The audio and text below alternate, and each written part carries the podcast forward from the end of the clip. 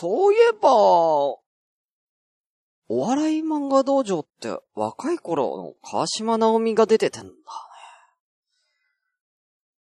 子供心に見てた時ってあれがから川島直美さんだと思って見てないから、全然記憶にないよね。うん。でも、団吉直美のおまけコーナーって言われたら、なんとなく記憶にはちょっと残ってるよね。うん、ああ、どうも。私です。今日も始めてまいりたいと思いますけれども、先週ね、えー、火曜日の放送で、えー、金曜日にバッティングセンターにグリーンさんとカジンさんと行きましたって言われて、で、その次の日の土曜日に、またバッティングセンターに行ったっていう話をね。まあ、あの、触りだけしたんですけれども、ちゃんと話しなかったんで、えー、今日ここで、えー、もう結構前の話ですけれどもね、もう10日ぐらい前の話ですが、えー、させていただきたいと思います。ちょっとね、え、長くなっちゃうので。んでね、え、言ったのが、え、こちらの朝ごめとか聞いていただいてるリスナーさんのデブマイナスさんという方とですね、え、あと、えー、なつきちゃん、えー、昔、朝ごめにゲストでも出てくれたね、えー、なつきちゃんと、えー、行ったんですけども、これね、一個、えー、なんだろうな、2クッションぐらいあってですね、まず最初に、あのー、まあ、むか、前やってたコンチキさんのイベントで、えー、東京来た時に、東京来たイベントの時にデブマイナスさんとなっちゃんがいて、で、そこでなんか、あのー、今度バッティングセンター一緒に行こうよ、みたいなんで、デブマイナスさんが誘ったらしいんですよ、なっちゃんをね。で、えー、それで、ね、あのー、まあ、グリーンさんとか誘ったんだけど、えー、なんか予定があるから、つって俺の方向に来たのね。うん。あっていう感じで行くことになったんですよ。で、まあ、俺の中では、ね、いや、二人で行ってくれいいじゃん。ね？デート的な感じでさ、ね？行って、い、デブマイナスさんはさ、野球経験者だし、なっちゃんは野球全然やってないから、バッティングセンターに行って、いいとこ見せてくればいいじゃないって、なったんだけど、まあ俺、まあ、二人きりだとなんかこう話が持たないのか、ね？えー、まあ、盛り上げ役としてね、かませ犬として、あのー、僕に、まあ、多分来てほしいみたいな。多分そういうことだと思ったんですよ。ね？あ、わかりましたと。うん、任してください。かませ犬、やりますよと。ね？バッティングセンターで。ね？で、えー、ただね、俺、金曜日、要は前日にグリーンさんにね、バッティングセンター行ってるんだよね。連れてかれてね。うん。で、もう、恐ろしい回数バッティングさせられてね。もう最終的にはリンゴを投げつけられてね。もうたくさんのリンゴを投げつけられたあげく、まあ、なんかカジさんといい感じになってね。いいか、もうこの話は。三週にわたってこの話いいか。だから、打てちゃうのよ。うん。あの、バッティングセンター一回練習していっちゃってるから、俺、打てちゃうんだ。うん。まあ、実際これ、あの、グリーンさんに聞けばわかるけども、グリーンさんとバッティングセンター行った時に、俺、割と打ってたんだよね。うん。何球かちょっとホームランになりかけてるボールとかあったから、うん。あ、普通に当たるんだ。だから、このままじゃ俺かな、かませにできねえなと思って。うん。ね。かませにできねえなと思って。で、まあ実際あの3人で、えー、バッティングセンターに行きましたよ。で、バッティングセンターに行って、まあちょっと神宮のバッティングセンターだったからちょっと混んでたんですけれどもね。あのー、まあ僕は左バッターなので、左打席の方にね、並んでね。えー、神宮の方は、普通のなんかこう、バッティングの、あのー、よくある、バッティングマシン、古いバッティングマシン、ガコーンってなって、なんか、なんだろうな、えー、な振り子みたいな感じで、なんか棒の先っちょにこう玉乗っけてね、ドゥンっていう、ああいう古いバッティングマシンじゃなくて、なんか、スクリーンがあって、スクリーンに、あの、動画で選手が投影されてて、その選手が投げる、ね、えー、投げる映像とともにボールが飛んでくる、みたいな、疑似ピッチングマシンみたいな感じだね。うん。ピッチャーのが、こう、あの、プロ野球選手が実際に投げてるような感覚で、あの、ピッチング、あの、バッティングできるよ、みたいな。そんな感じの、ちょっとハイテクなやつだったんですけども、俺が対戦した相手はね、えー、え、あれ、なんだっけ日ハムじゃなくて多分ソフトバンクだと思うんですけど、セッツっていう、えー、セッツ選手ってもう、今は多分あんまり、あの、活躍なさってない、えー、選手なんですけれども、多分ソフトバンクだったかな？うん。と対決したんですけれども、あの、1回目は100キロでやったんですよ。ね。で、100キロでやって、まあ、それなりに当たっちゃったのね。うん。あ、やばいなと思って。あ、これは俺、かませ犬できないなと思って。で、対するデブマイナスさんは130キロ挑戦してたんですよ。で、まあ彼は野球ね、あの、もう、え、あの、やってた人間なんで、ね。だから、あのまあ普通に打つんですけども、あ、このままじゃちょっと、あの、俺のかませ犬が、ちょっとね、伝わらないなと思って。だから、俺は野球ができない。対して、デブマイナスは野球ができる。この差をなっちゃんに見せつけることで、わ、デブマイナスさん野球お上手なんですね、すごいっていう、その差をやっぱりね、見せることがかま、かませ犬の役目ですから。だから、僕2回目、あのー、130キロにチャレンジしました。ね。えー、130キロ。で、130キロってもうどれ、どれぐらいの速さかっていうと、あの、ボールが飛んできた、ボールが来たなって後に振ってたら、あの、素人の、あの、スイングスピードじゃ全然間に合わないんです。間に合わないんですね。だから、ボールがもう来る直前にもうちょっと振る体勢に入って、もう、ちょっと振ってるぐらいの感じでいかないと、130だと速すぎるんですよ。それぐらいの速さなんですよ。素人目で見たら。ね？そんな球あ、触れるわけないでしょ？うん。まあ、なんなら僕も2回目の、その130キロの時に、もう20球あったんですけども、もう5球ぐらいで、もう、あの、手が痛くなっちゃって もうほとんど振ってないぐらいの感じでね、うん、やってたんで、うん。まあ、かませぬっぷりは発揮してましたよね。うん。全然できてなかったんでね、僕130ね。まあ、対するデブマイナスさんはもういい音させて快音でね、うん、やってましたよ。で、終わった後に、あのー、デブマイナスさんに、まあ、130キロの方が、まあ、た、弾がね、落ちない分、やりやすいっすよね。みたいなね。うん。やっぱ130キロの方が、全然、うん、なんか、やりやすかったですよね。やっぱり、遅い球だとやっぱ球が落ちてきたりとかして待たなきゃいけないからタイミング取るの難しいですけど、130だったらやっぱり球伸びてくれるんで、あの、合わせやすいですよね。みたいな。うん、全然できてないのにね。うん。まさにかませ犬をね、発揮してね。うん、やりましたけどもね。うん。そのかませ犬っぷりをね、ちょっとね、あのー、ちゃんと僕はかませ犬やったにもかかわらず、その見てほしい、一番見てほしかったなっちゃんは、あの、自分のバッティングに夢中になって、もう一回やりたいんですけど、もう一回、もう一回やりたいんですけど、って自分に夢中でしたよ。俺のかませ犬、うん、見ててくれよと思って。あ まあそのおかげで僕はね、二日連続バッティングセンターに行ったせいで、次の日も完全に筋肉痛ですよね。もう35歳にさせんなそんなバッティングばっか。ねえ。はい。ということで、そんなこんなで、えー、56回です。シュンシスカスの朝からごめんね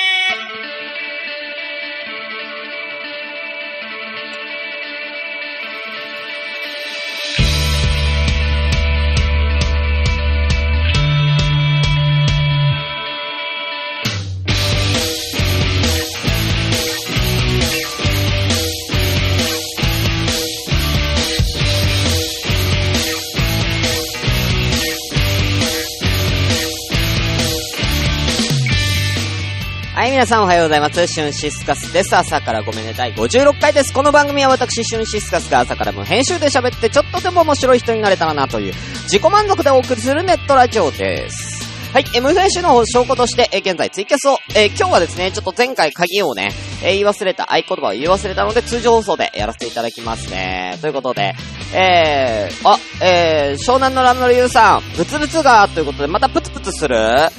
ちょっとなんだろうな何が原因なんだろう？ちょっと一回、プツプツひどい？え、こっちは通常なんだけどなちょっとキャスの方をじゃあ一旦立ち上げ直してみましょうか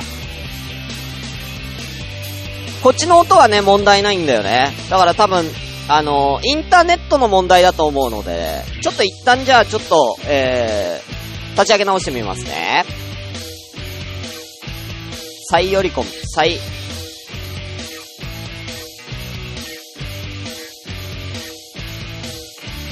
どうかな？どうかな？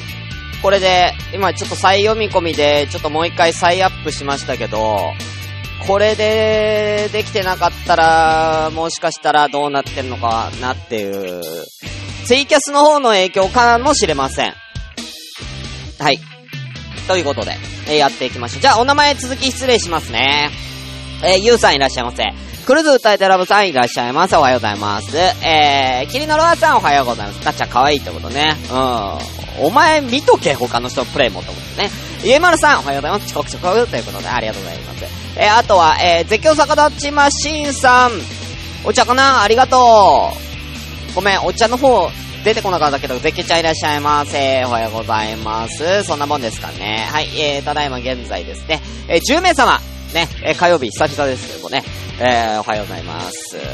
ここでですね、あのー、ちょっとだけ、あのー、ちょっと DM が来まして、えー、こちらなんですけれども、あのー、DM で連絡が来ましてね、えー、ネットショップ店主のつぶやきっていうね、名前でやってるアマンさんからね、えー、3人ごとというポッドキャスト番組あるんだけど、その最新回42回、31分あたりでしゅんさんのことが出てきたよっていうね、ご報告をくれたんで、あの、僕この3人ごとさんちょっと聞かせていただきました、最新回。えー、ちなみにこの最新回の42回は、えー、CM でも流させていただいてますね。えー、スキャリーストーリー、ラジオスキャーリーストーリーというですね、えー、ポッドキャスト番組やられてるバオタカさんがゲストで出てる回で、えー、で、内容は、なんで僕の話が出てきたかっていうと、なんか、バオタカさんも一人でやられてるんで、ラジオをね。なんか一人喋りのラジオで、なんか目標にしている人とかいますかって言った時に、僕の名前出してくれたんですよ。うん、シュンシスカスさんですね、つって。うん。でね、めちゃめちゃ褒めてくれてたの。うん。もう保存したよね、その回ね。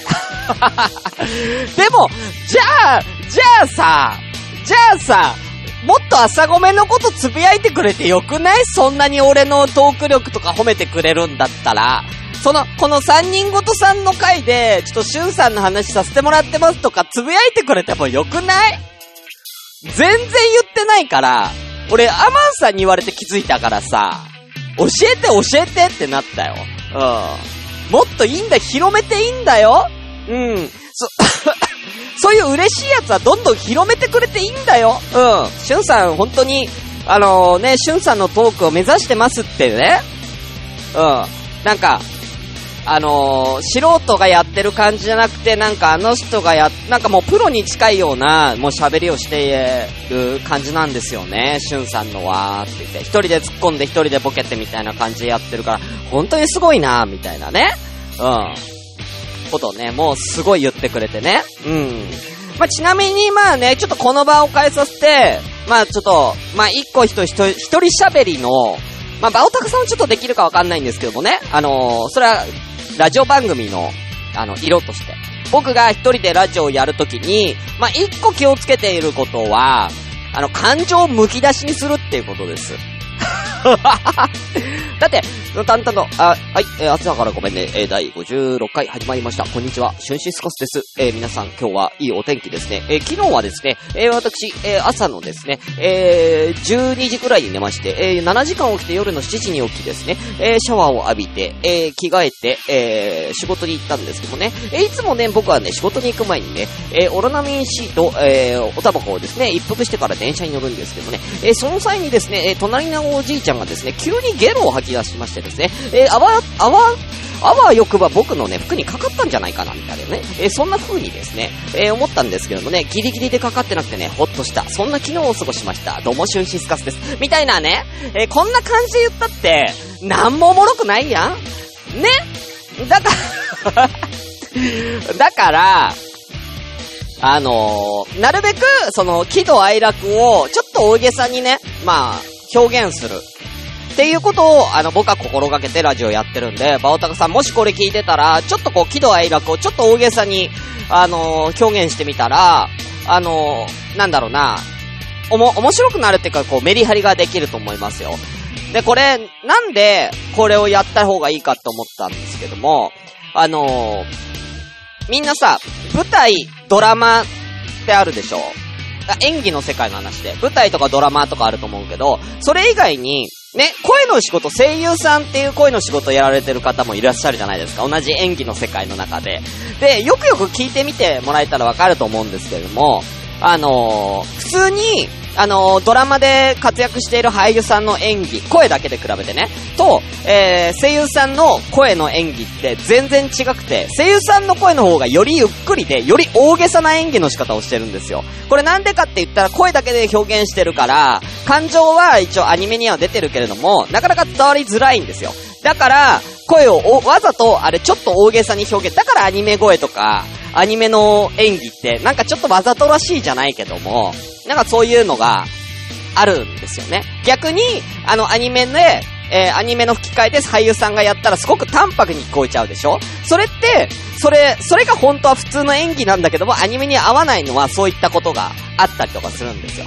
なんで、僕は、あの、ラジオではちょっと大げさに喋ったりとかはしてるんですね。うん。いつも俺こんなんじゃないからね。うん。いつもは、そうそうそうそう、若本のりおさんみたいに、ブームクテクーン。うん。カカロットってね。うん。あれはまあちょっと特別ですけども。いや、まあね、似てないんだからやらせないでよ、今でさ。はい。だちょっと心がけてみたら、か、いいかなって。まあ僕はね、っていうことでね。えー 似てなじゃないんだ。はい。それでは、えー、行きましょう。早速56回。本日も、せーの。ごめんなさい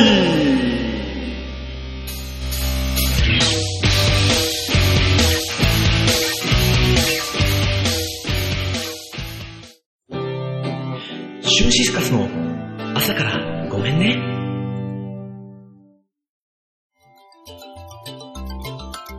Podcast シネマの秘密面白い映画を見た感動を紹介したいという熱い思いこれからも世界各国のニッチな映画、ネットフリックス配信映画、絶賛公開中の映画などについて話すことができたらと考えております。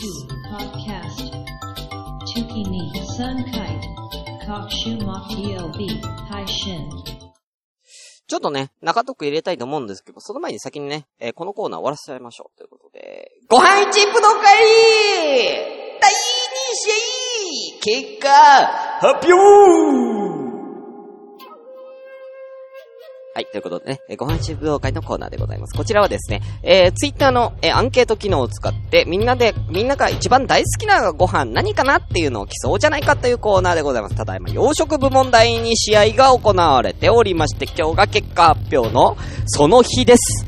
ということでね、はい、早速見て参りましょう。ご飯一武道会ハッシュタグで下っていきます。さあ、どうなってんのかな？ただいま挑戦している、えー、選手、えー、この4組でございます。第2試合は、チーズフォンデュ、コーンポタージュ、パスタ、サンドイッチ。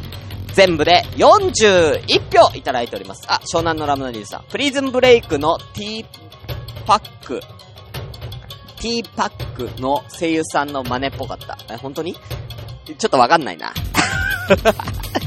はい。ということで、えー、早速行きたいと思います。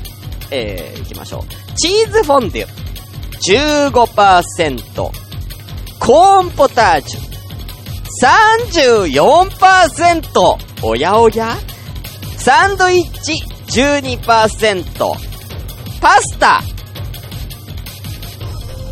39%ということで、パスタの勝ちですうわ、惜しかったね、チーズフォンデュ。じゃねえや、え、コーンポタージュ。まさか、コーンポタージュこんな人気あった ?34% ってもう1、2票差ですよ、もうほぼ。これ。5%しか変わってないんで。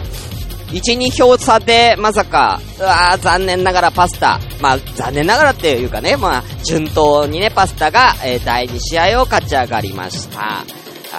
ということで、続きまして第3試合行きたいと思います。えー、こちら、洋食部門第3試合、もう出場選手が決まっております。えー、行きましょう。えー、まずは、ピザロールキャベツ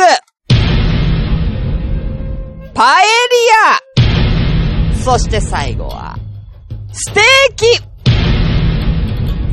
となっております。ピザ、ロールキャベツ、パエリア、ステーキの戦いでございます。ねえ、うん。湘南のラムナリーさん、乙女パスタに感動だわ。うん、メロン記念日ね。だからそれ知ってんのわかんねえって。うん。ハロプロね。昔のね。うん。いいんだよ。うん。さあ、これはなかなか難しいですけど、やっぱステーキがちょっと強いかなって。まあ、ピザも負けずに来ると思うま、思いますよ。いろんなピザがあるから。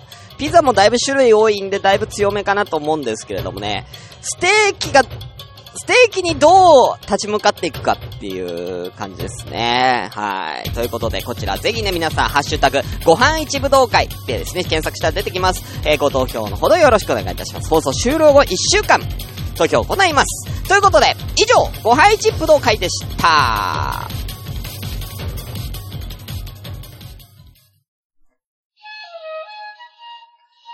ラジオ朝から、ごめんねでは皆様から随時お便りを募集中でございます。メールアドレスは、asakra アンダーバー gomenne アットマーク yahoo.co.jp 朝からごめんね、アット yahoo.co.jp です。ツイッターではハッシュタグ、シャープひらがなで朝ごめ、朝ごめで、えー、こちら、ぜひ感想などをつぶやいてみてください。番組で紹介させていただきます。えー、そして最後に、朝からごめんね。公式 LINE アットこちら、絶賛稼働中です。アットマーク IRD2807J、IRD2807J、ぜひご登録お願いいたします。こちらですね、えー各コーナーのお題などをですね、えー募集しております。ぜひよろしくお願いいたします。えーどうも、えーシスカステ、えー、俊太郎でございました。なんだ？これなんだ？これ なんだこれ。はい。ということで、ちょっと中トークさせていただきますけれどもね。でね、あのーバッティングセンター行ったんですけれども、まあ、土曜日の話続きね。さあ、昼間に、昼、1時ぐらいに集まってご飯食べて、まあ、ブラブラしてバッティングセンターにまあ、最終的には行ったんですけども、まあ、神宮球場ということで、デブマイナスさんって、あのヤクルトファンなんですよ。だから、もう、やれヤクルトのグッズショップに入って、いろんなヤクルトのなんか、選手のこととか説明されたりとか、もう、なんだろうな。あの、ちょこちょこ俺となっちゃんを野球沼に引きずり込もうとするわけよ。なんとか野球好きになってほしいっつって。もういろんなプレゼンをしていくわけよ。あ、この、あの、球場の横のね、この施設なんですけど、みたいな。えーここはあの、実は野球、あの、試合終わった後選手がここでね、シャワー浴びたりとかするんですよ。みたいなね。うん。ここで待ってたらね、あの、野球選手に会える可能性高いんですよ。とかね。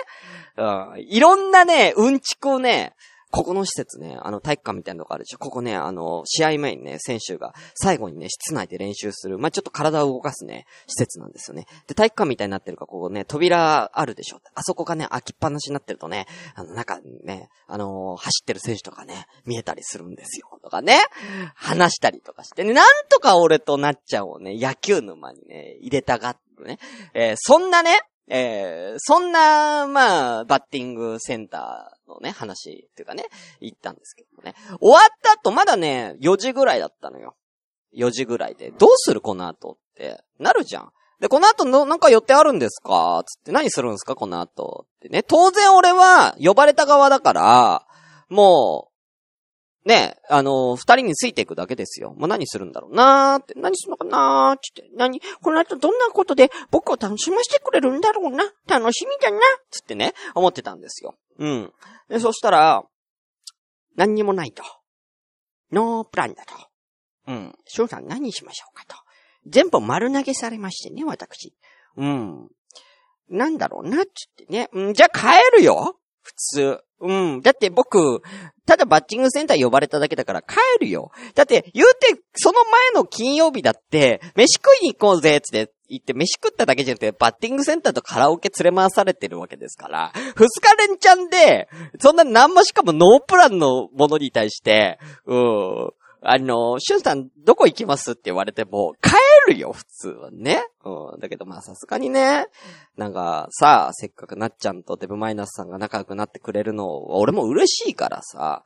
だから、ど、じゃあ、ど、どこ行きましょうかってなったら、あのー神保町行きましょうかって話になって、で、その神保神保町の駅前に、あのーなんか、古本屋、まあ、神保町ってもともと古本がたくさんある、古本の街なんですよ。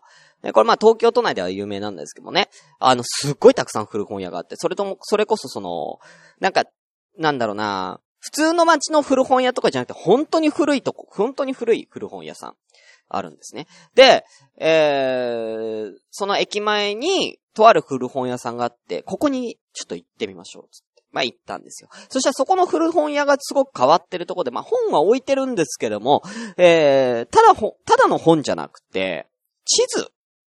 要は、古地図って言われてるもんですね。えー、古いとこだったら江戸時代とか、えー、明治大正時代とかのね、えー、その地域の地図、いろんな地図がそこに置いてある。そんな古地図屋さんっていうところにね、えー行きまして、だから僕が今住んでいるところの、要は、えー例えば明治時代はどういう風になってたのかとかね。え、あ、え、電車ってもうこの時代からあったの？路線図。つって路線図、昭、あれはまあ昭和8年ぐらいの路線図見たら、もうその頃にもうほぼ、あのみんなが知っている、まあ東京都になりますけども、東京都の主要な駅も全部書いてあって、なんか、なんかすごいね、新鮮でしたよ。うん。すごい古い本屋でね。んで、そこで僕がちょっと見つけた本があるんですけども、め、なんか小説なんですよ。小説なんだけども、あのすげえ古い小説。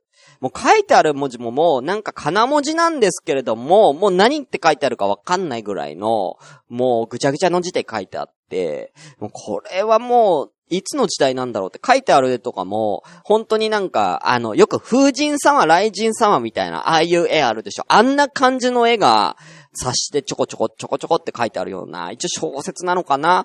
それを見っけちゃって、もう本当に紙がね、まずね、一枚一枚開こうとしたらちょっと湿ってんのね。んで、あの、もう、ちょっと力入れたらもうやぶ、これ破けちゃうよ、やばいよ、やばいよ、みたいな。やばいよ、タマさん、やばいよ、破けちゃうよ、みたいな。そんぐらい、もうちょっと、あの、デカのてっちゃんに触らせたら必ずね、あのー破れちゃうぐらいの、うん。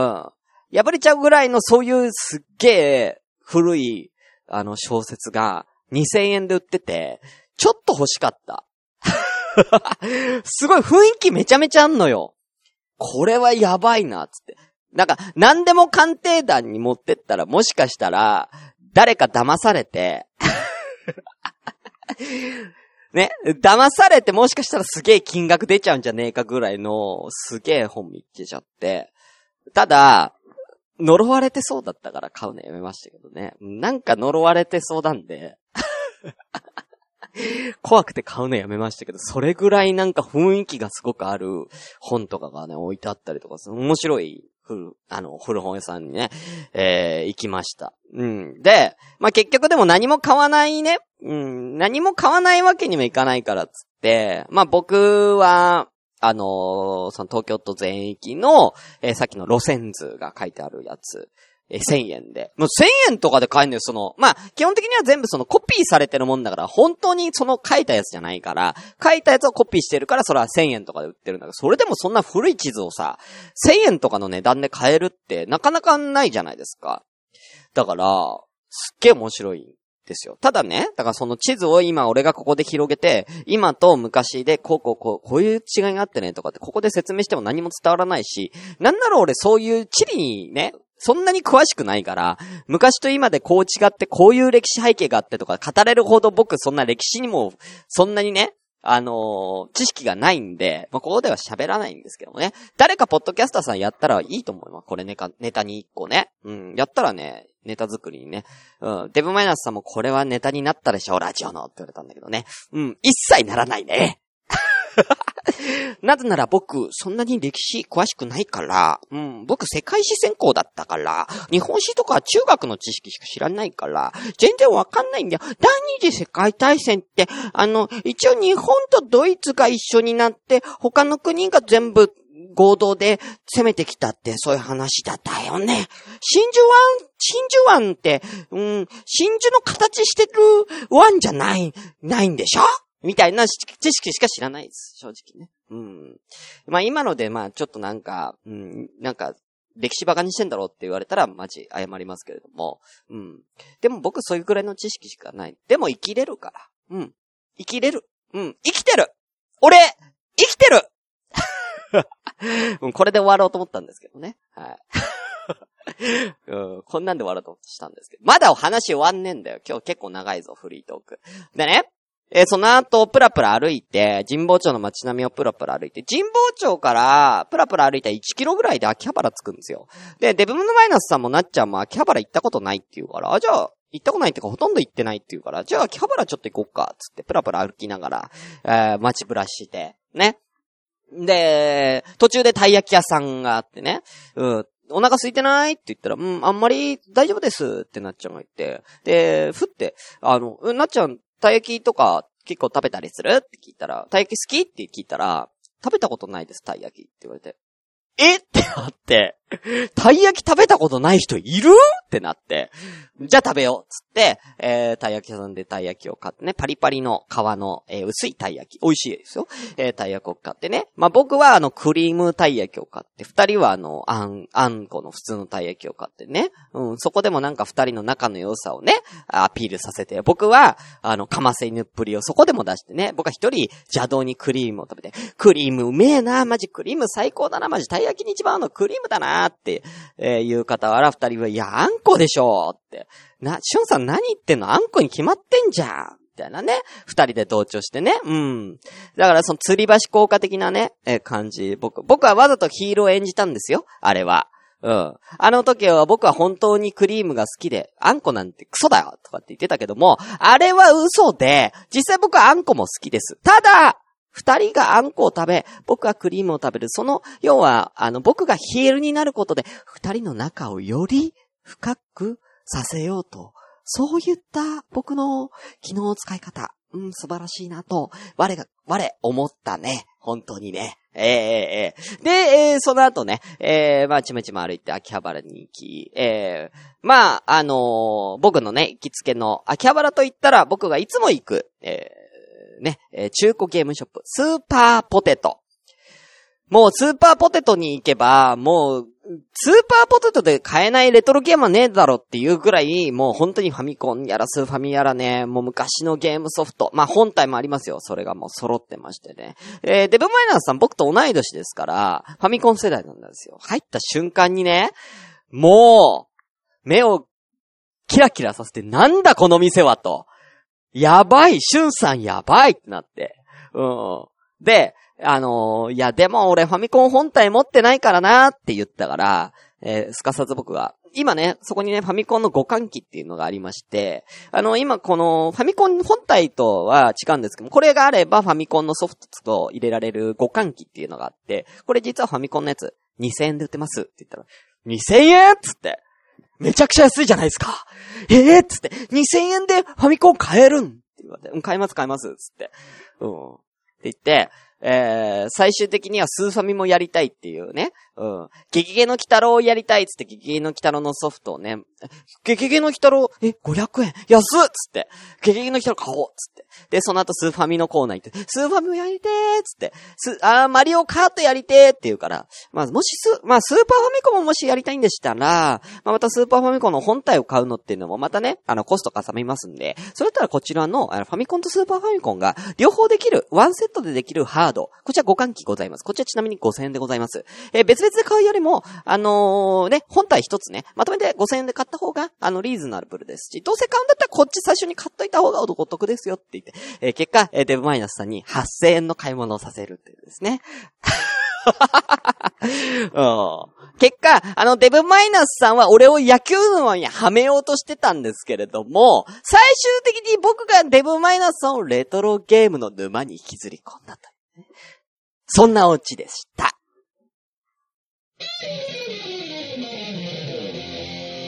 朝ごめ大気語大喜利のコーナーさあ、今日だいぶ長いですけどもね、やってまいりました。大義語大喜利です。こちらはとあるお題に対して皆様に反対のオリジナルの大義語を考えてもらおうというコーナーでございます。えー、今回のお題はこちら。3分の1の純情な感情。壊れるほど愛しても3分の1も伝わらない純情な感情は空回りやん。I love you さえ言えないでいる my heart。ということでね、えーこちらでございます。3分の1の純情な感情、こちら答えていただきました。では、まず行きましょう。えーえーこちら、ゆいまるさん。えー、しゅんさん、ネット、ネット高田。は はそういうことね。店員なのかということでね、ロアちゃん見て。でも、そんぐらい俺スーパーポテト言ってますから、本当にね。えーはい。ということでね、くっちゃんもレトロゲームね、えーぜひスーパーポテトまた今度行こう。行きましょう。じゃあ行きましょう。ゆいまるさん。3分の1の順調な感じを対義語。何人までいける？雲の糸。あ、ごめん。3分の1の順調な感情じゃなかった。今回のお題。間違えてました。それ前回のお題でしたね。今回のお題はこちらです。あれ？今回のお題、そうだよねこちら。間違ってるじゃん。いきます。やっぱり稲葉、100人乗っても大丈夫こっちでしたね。じゃあそれを踏まえて、もう一回、ゆいまるさんの行きたいと思います。何人までいける？雲の糸ってことですけどね。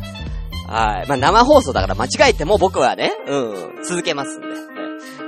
ね。あの、稲葉100人乗っても大丈夫ですけどもね、雲の糸何人まで、雲の糸ってさ、でもさ、輪ゴムとかさ、なんかすっごいたくさん重ねたらすごい威力になるじゃん。俺昔、ど、動画で見たんですけど、輪ゴムを何回も、あのー、何個も何個も、スイカにこう、スイカに何個も何個も輪ゴムをこう、同じとこにくっつけてて、くっつけてて、くっつけてて、何百個とかくっつけてったら、最終的に、スイカが、ブシャーっつって、あの、避けるんですよ。に、ちゃんと。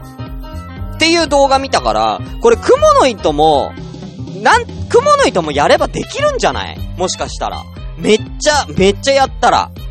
下手したら稲葉よりも、雲の糸の方が、もしかしたらいける可能性あるよね。うん。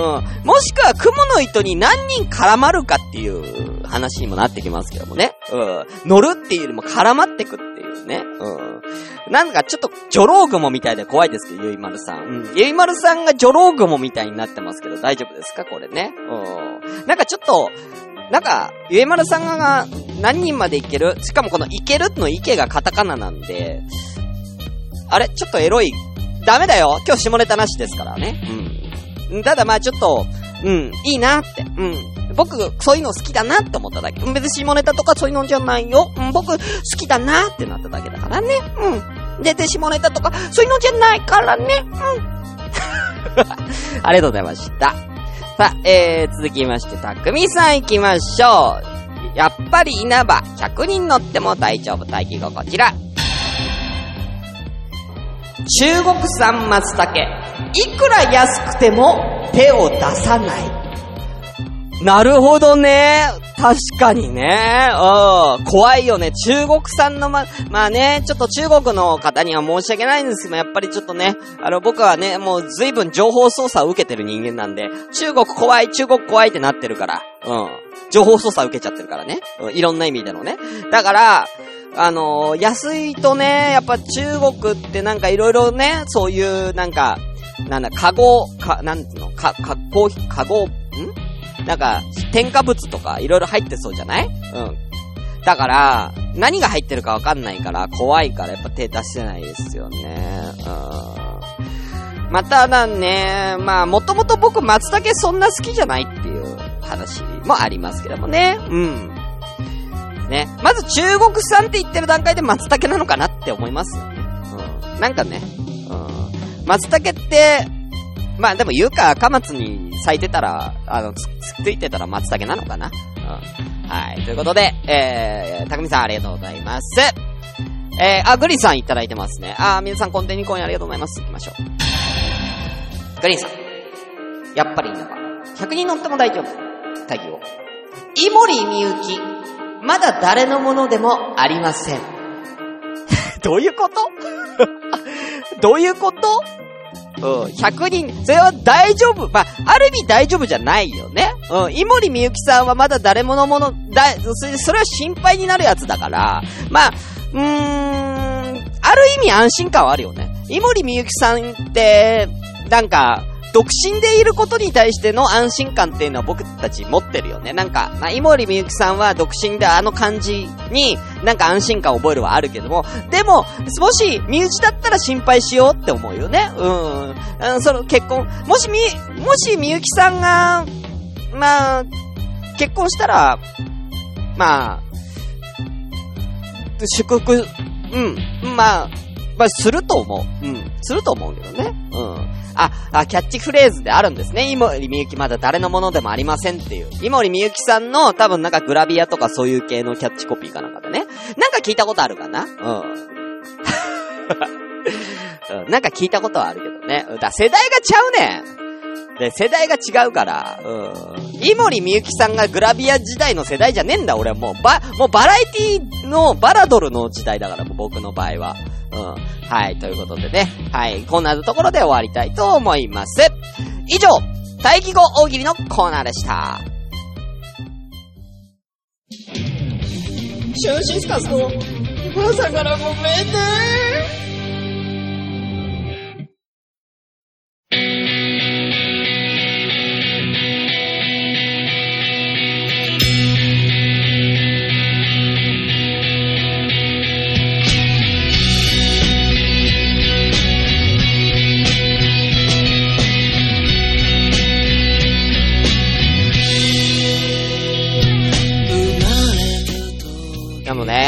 ぱりね、その、バオタカさんもそうだしね、あの、デブマイナスさんもね、なんか、シュンさんもトーク力出来上がってるってすげえ言って、なんかさ、出来上がってるって言うんだったらもっと宣伝してくれてもよくない？なんか、朝ごめん面白いよとか。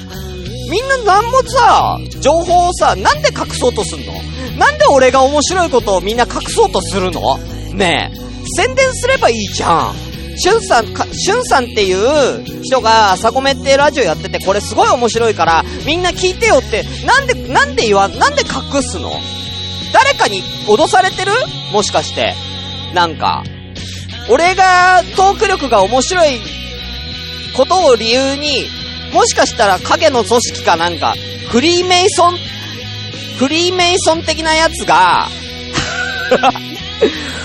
ねえ、なんか、俺のことを隠そうとしている、そんな風に思いますけどね、こんなにさ、もて、なんか持ち上げられるのに何も情報をなんかみんなが宣伝しないっていうことは、なんかそんな気がちょっとするよね、正直な話。うん。大丈夫ちょっと心配ですけどね。僕はフリーメイソンなんかにね、あのー、屈しませんから。